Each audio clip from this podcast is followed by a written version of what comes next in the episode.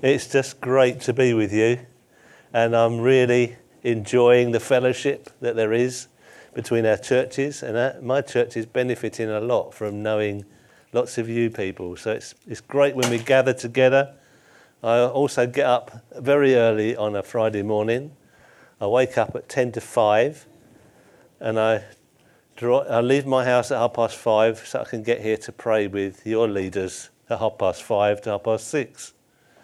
Half past no, half past six to half past seven. Yeah, that's right.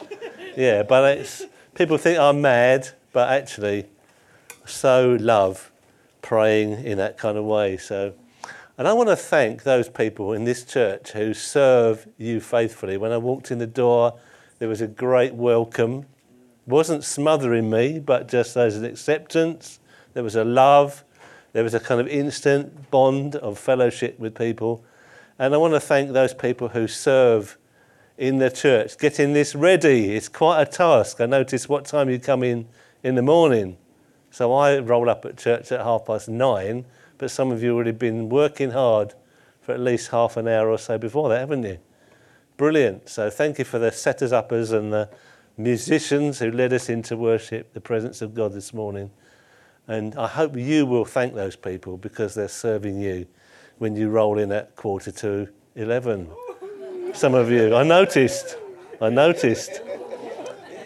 And I say to my people, say to my people, think about how long it takes you to get here from your house, right? Make sure you set your family clock so that you can leave your house five minutes before that, right? That's your normal time, or 10 minutes, or half an hour sometimes. And uh, get here so you're sitting in your seat and joining in with what's going on early. We're going to have the Word of God read to us, and we're, I'm here to do the concluding part of the series that we're sharing with you on the letters of John. So it's John 3 today, and I met this guy, Pete, yesterday. Lovely guy. Hope you know him and love him. He's going to read to us the book, the chapter of uh, 3 John.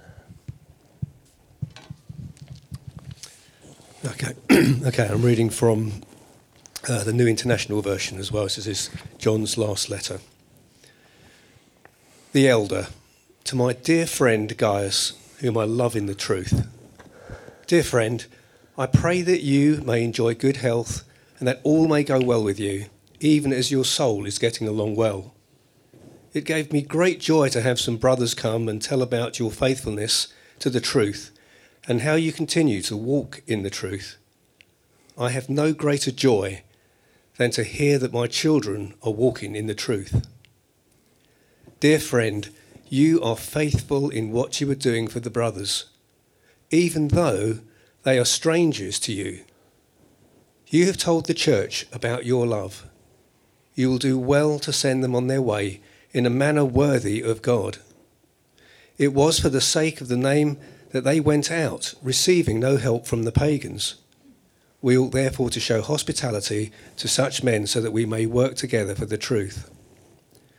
I wrote to the church, but Diotrephes, who loves to be first, will have nothing to do with us. So if I come, I will call attention to what he was doing, gossiping maliciously about us. Not satisfied with that, he refuses to welcome the brothers. He also stops those who want to do so and puts them out of the church. Dear friend, do not imitate what is evil, but what is good. Anyone who does what is good is from God. Anyone who does what is evil is not has not seen God. Demetrius is well spoken of by everyone, and even by the truth itself. We also speak well of him, and you know that our testimony is true. I have much to write to you but I do not want to do so with pen and ink. I hope to see you soon, and we will talk face to face. Peace to you. The friends here send their greetings. Greet the friends there by name. Amen.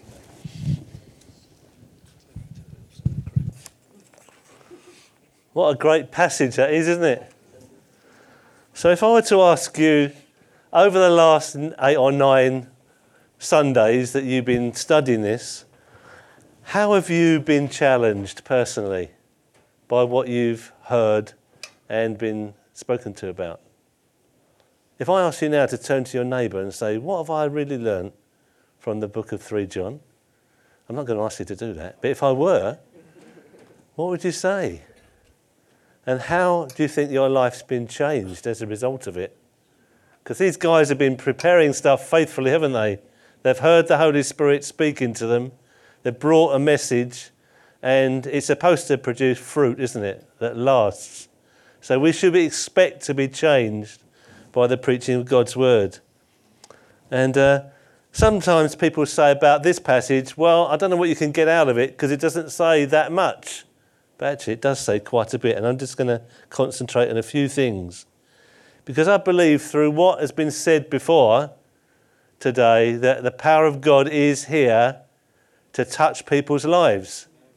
So if you're someone here who's been looking into what Christians are like and so on, and you thought to yourself, it'd be really good if I could commit my life to God, to say goodbye to the past and start a new life, you can do that this morning after the meeting. And I'm sure Andy will help us with how to process that, to explain to you more of the gospel of Jesus and so on.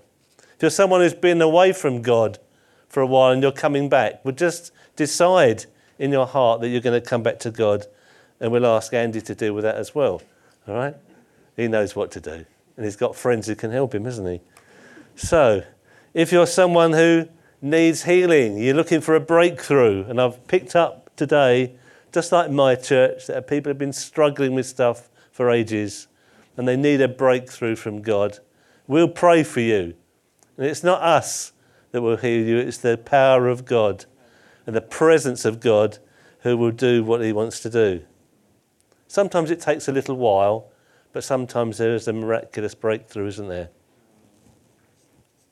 So, if you wanted to sum up what's happened in the chapters of 3 John, of, of John, uh, someone summed it up like this it's about living like Jesus, it's about loving like Jesus, and it's about walking with Jesus. John reminds us right from the start that he's the only living apostle at that stage. All the other apostles died pretty bad deaths, didn't they? If you know the accounts of uh, history. But miraculously, John survived. He was exiled onto an island, and he may even have had his mother in law Mary with him or Jesus' mother, Mary. Sorry, I didn't say that in the right way. But it wasn't his mother in law, it was Jesus' mother. Jesus gave his mother to John, didn't he, when he was on the cross? So we're not sure what happened to her after that. But he says, I actually saw Jesus with my own eyes. Nobody can take away your testimony, can they? Whatever they believe about Jesus, they can't take away what you say Jesus has done for you. So our testimony is powerful. Let's practice it. Let's use it often and, and as a way of getting into conversation about Jesus. He saw Jesus in every way, being fully God and fully man. That was one of the issues that some of these problem makers brought up. They didn't really believe it was possible for Jesus, when he walked on the earth, to still be fully God and yet be fully man at the same time. I hope you believe it, but uh, if you don't, then trust in God that that's what the Bible reveals to us. Someone who put aside the splendor of, of being completely God, some other being than us, became God in human flesh, as we'll be celebrating in just a few weeks' time, and lived among us so that we could relate to Him and we could trust in the death that he died. So, are, how are you doing in these things? Living like Jesus, loving like Jesus, and walking with Jesus. He says, I've learned to love like Jesus. John calls himself, doesn't he, the one that Jesus loved. He was the one who was first, one of the first called um, fishermen, and he knew that there was a special relationship in his own heart with Jesus. I'm sure Jesus didn't have favourites like that, that we might do, but actually, he says he knew the love of Jesus. And because of that, he speaks a lot about love in his writings. If you look back over his gospel that he wrote, maybe roughly the same time as he wrote these letters, he actually talks about love a lot. And he talks about love in his letters quite a lot as well. And we know that uh, in John 15, verse 13, he says, Greater love has no man than this, that he, Jesus, laid down his life for his friends. That's the Jesus model, isn't it? To love like Jesus so that we lay down our lives for our friends. You know, it's wonderful to come into a church like this with such cultural diversity, isn't it? We come from different nations, different tribes, different tongues, and yet we are one in Christ. And it's great when people express their love. I wonder how well you know each other in this church. I remember we joined a church once that had quite a large membership, possibly a bit bigger than this.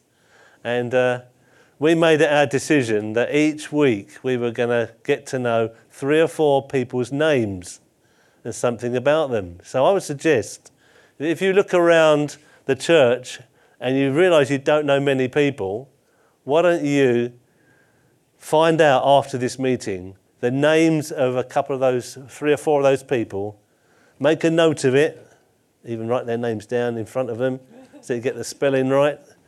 And why don't you ask them for one thing you can pray for them for this week?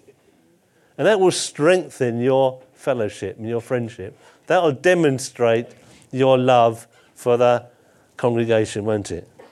Jesus' love meant laying down his life for his friends. It meant, it meant a selfless compassion for the world that he came to save, for the poor and the weak and the sick and the demonized and the rebellious and those who have not much hope in this world. Jesus' love was rugged, wasn't it? There was a determination not to give up, to follow through on his mission and so on. Jesus' love was seeing the best in people.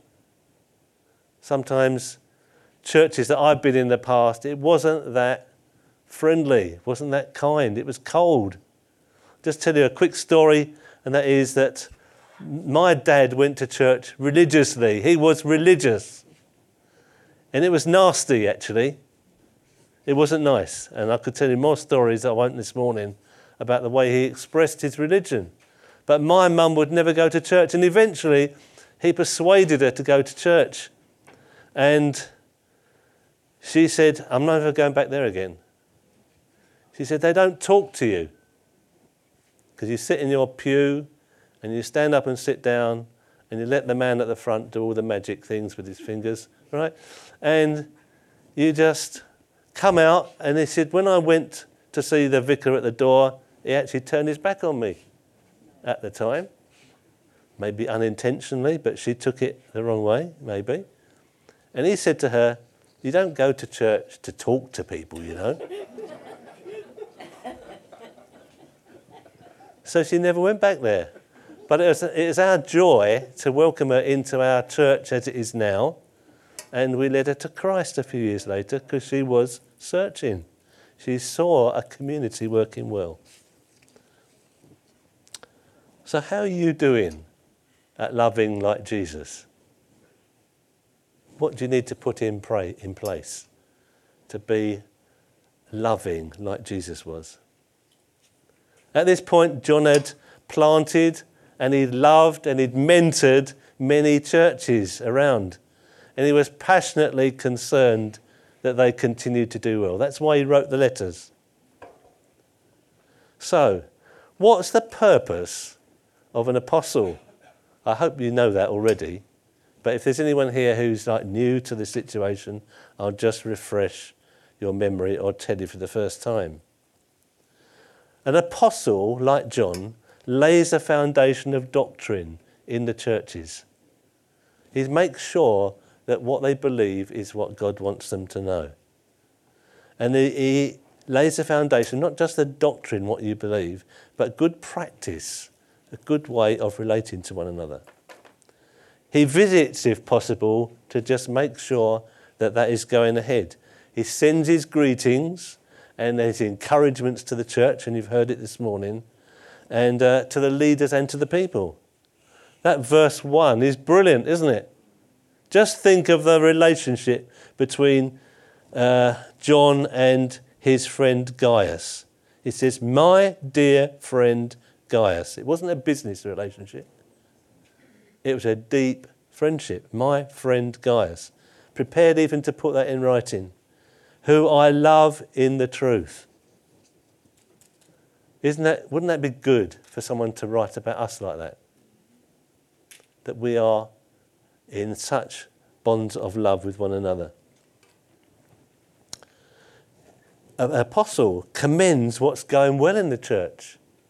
So if, if the apostolic leaders of Catalyst came, they would visit and they can commend us. I remember when sitting in the congregation here when Terry Virgo came. Do you remember that one? He's a great father to our movement. I love him dearly. One of the things he said was, it was lovely to have such Christ centered worship. Because I remember he said to us later on, you, a lot of places you go to, they're singing about me, I, and they're singing about creation and all the rest of it, but they're not singing straight to God. And it's lovely to hear songs and join in with songs that talk about my relationship, my worship, my adoration of Jesus. So he commends what's, doing, what's going well. He reinforces the teaching and trains the leaders in doctrine where they need it. He corrects errors that are going on. He says, I, I have this against you. There's a problem in the church. And we've heard about the problem already in this church. Because John keeps bringing it up through these three letters that he wrote. He keeps bringing up the problems that are going on in the church. And you know what they are, don't you? Hopefully. And he gives warnings about, to people about demonic forces that might destroy things and break the church up. So he fulfills a fatherly role to the church. And it's great when we can receive people who are apostolic. They cover us in prayer, they encourage us, they build us up, they challenge us. So when an apostle says to me, How's your marriage, Paul? That's a challenge, isn't it? Fortunately, I think we think it's quite good actually, but yeah. But he says, How's your finances? How's the welcome in the church? How's the worship going? How's the outreach going? And that sort of thing. And you can be challenged by that because you realize, actually, I need to do something about that. Okay. John keeps saying through his letters, I'm writing this to you, dear children, to you fathers, to you young men, to remind you of who you are in Christ sometimes we forget, don't we? We let things slip. The sort of main themes of our faith just sort of tend to die down. But uh, what we need is God to stir us up, and an apostle's job can do that. So, what are the main themes from this third letter? Well, I just want to pick out a couple.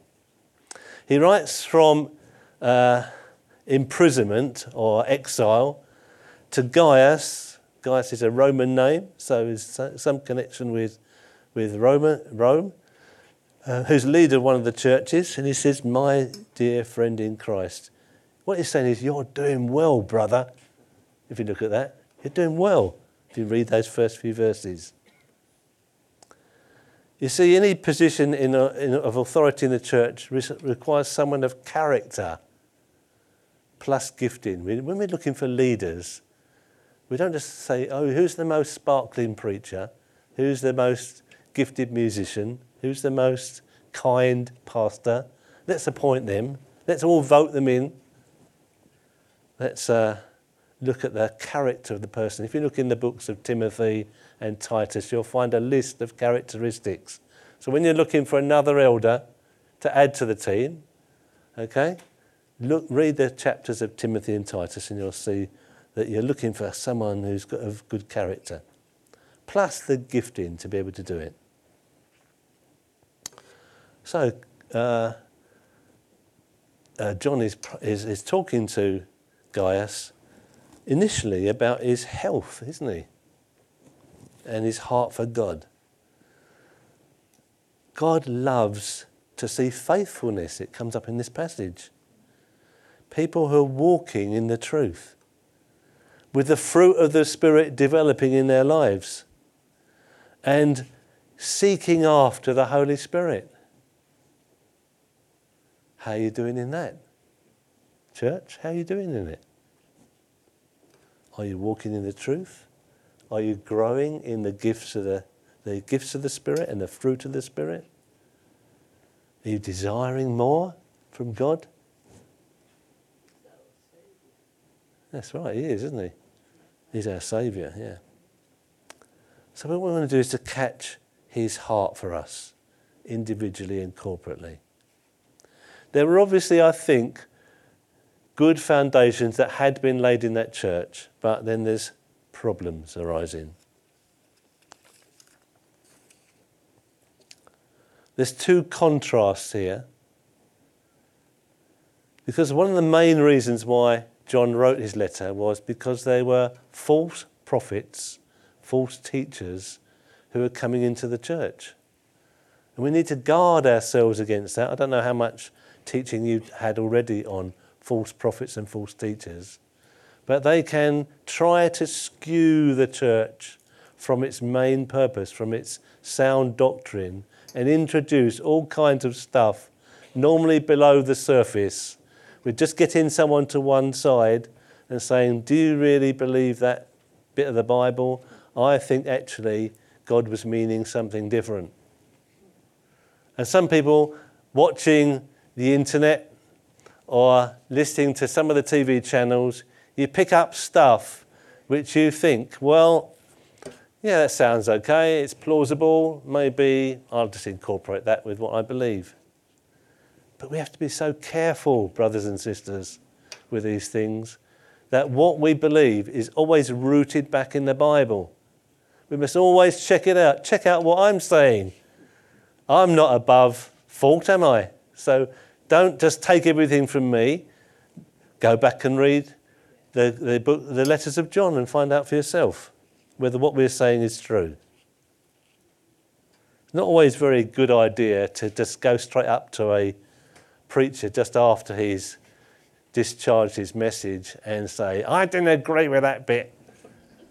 Give it a day or so for them. It's quite, you're quite fragile and you feel very vulnerable when you're up here declaring God's word. So just say, thanks very much, Paul. I'll be in touch or something. no. But it is a very dangerous thing when people come in with the intention of disrupting what's been going on. Sometimes they can do it innocently, and sometimes they do it on purpose. Sometimes they can be guided back to the truth with a simple sit down and a coffee and an explanation and what does scripture really say here? And how does that tie in with other stuff? But actually sometimes there is a plan to disrail, disrail the church derail the church even okay? And there were issues in the church which is mentioned two or three times quite strongly in the book in the letters of john. Perhaps you could go back and have a look at those things that were happening but there were these guys who were coming in. So, the problem that John's addressing this morning is that there was an issue where this guy, whose name is, um, oh, what have I done now? I've forgotten his name.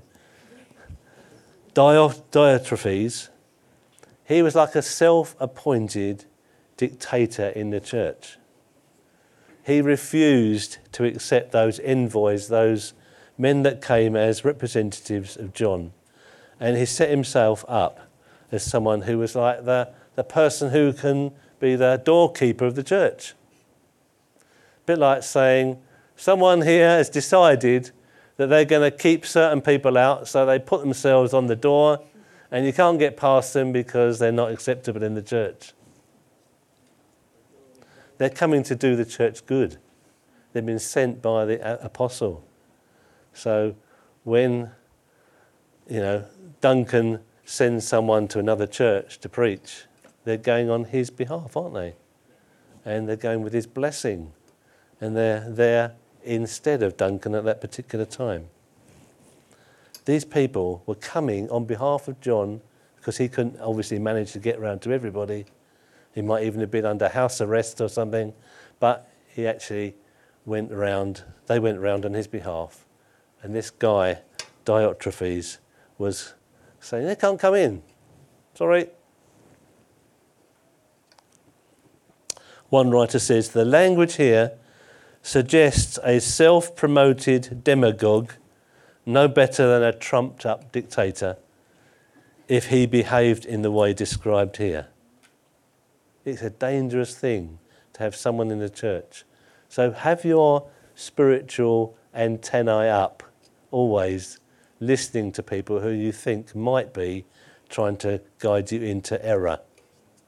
It's a warning that any church, I'm not saying you need it particularly, but there might be people who are secretly under the radar spreading little things and need to be corrected. How can we guard against that happening? Well, the answer is to know our Bibles. It's actually surprising in churches the proportion of people who don't read their Bibles daily. And if that's you, please, I plead with you, please get to know God, His ways, His teaching, His encouragements, and so on.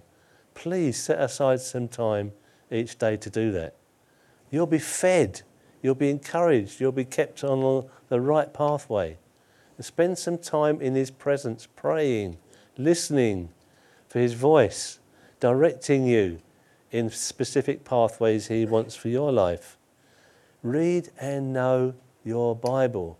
Then, when someone's coming out with something, you think, that sounds a bit dodgy then you can go back and check it, can't you? And help to point them into the truth. The other thing that I think is pretty striking from this is the importance of hospitality. Importance. It doesn't just mean someone standing at the door, does it? It means getting to know the other people in the congregation and welcoming in strangers who you don't know who maybe don't look like you or behave like you, or who have problems that you're quite, not quite sure how to solve. Might be saying, can, I take, can we go for a coffee somewhere and get to know each other? Might be, would you like to come round for a meal and so on? That's hospitality, isn't it? And it can be even more than that. When you hear that there's someone from Ukraine, as we heard earlier, that needs some uh, you know, place to stay, then invite them to stay in your home. Put your name down on the list as someone who will welcome asylum seekers and people that genuinely need uh, a bed to sleep in. We've got a couple in our church who've recently taken in a family. There's a mother and a daughter and the mother's sister who've come to live with them. And it's a blessing already for them. They actually get more out of it than probably the people who come in because they're being blessed by doing that. God's looking after them. He's providing everything they need in terms of accommodation and furniture and, and money and so on. And it's a blessing for the church to help out in that way, isn't it? We can all contribute. That baby basics thing, I think, is brilliant. We haven't got our own building in Upminster. We have to meet in a school, as some of you know. We can't use it a lot during the week. We certainly can't do projects like that. I'm jealous of you in the right sort of way. It'd be lovely to do something like that. But we're limited because of the building that we meet in. So, practice hospitality. If you don't do it, practice it. It can start simply, can't it? Like I said right at the beginning, by just getting to know the people that are here. There's some lovely people in this church. I've met loads of them already. I don't know most of your names, but it's just great to be here and to meet you. But get to know each other. Introduce your friends you met from the church to those people who come in. They want to know that this is a safe place. It's a family they're joining. It's not just people who sit in pews and sing when they're told to, is it? No. There's not a lot more I want to say from that, please, because I feel that God wants to meet with you. Okay?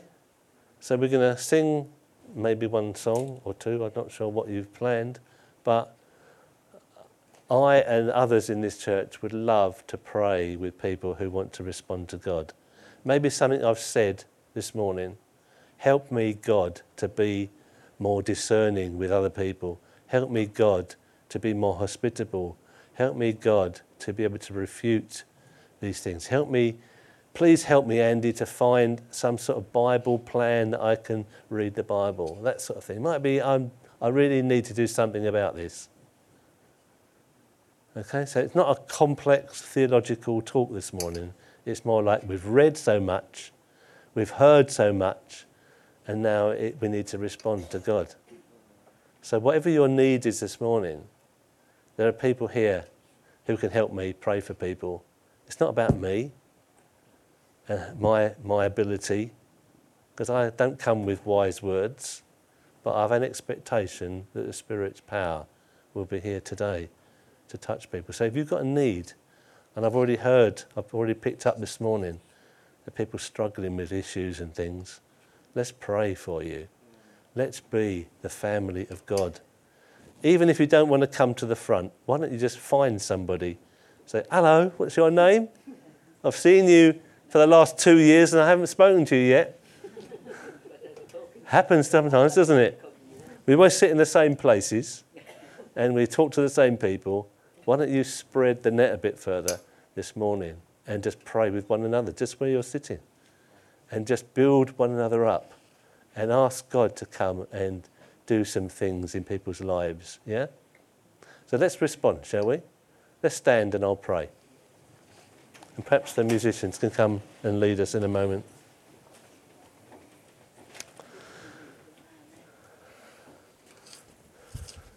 Do you know one of the the very best things you can do is just to say, Come, Holy Spirit. I need you, Holy Spirit, because I'm no good on my own. I can't fix this stuff on my own.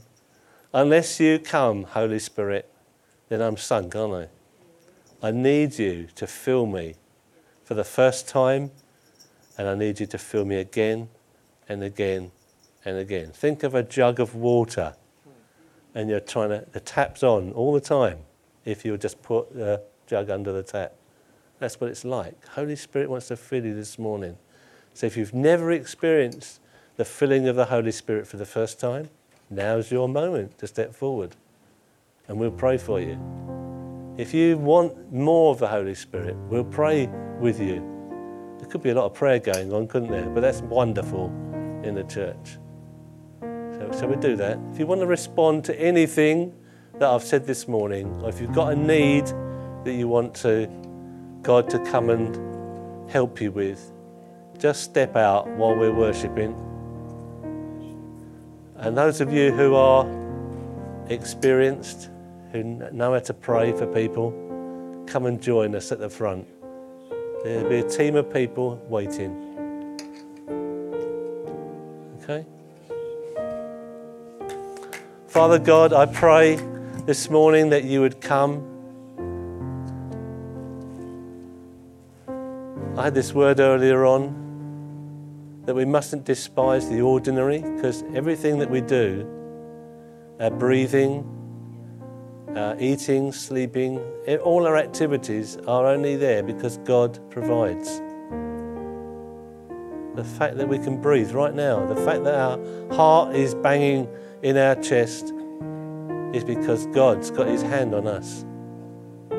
So let's reach out for more this morning. Let's be expectant that you're going to go deeper and further as a result of reading the book of John and also receiving this morning.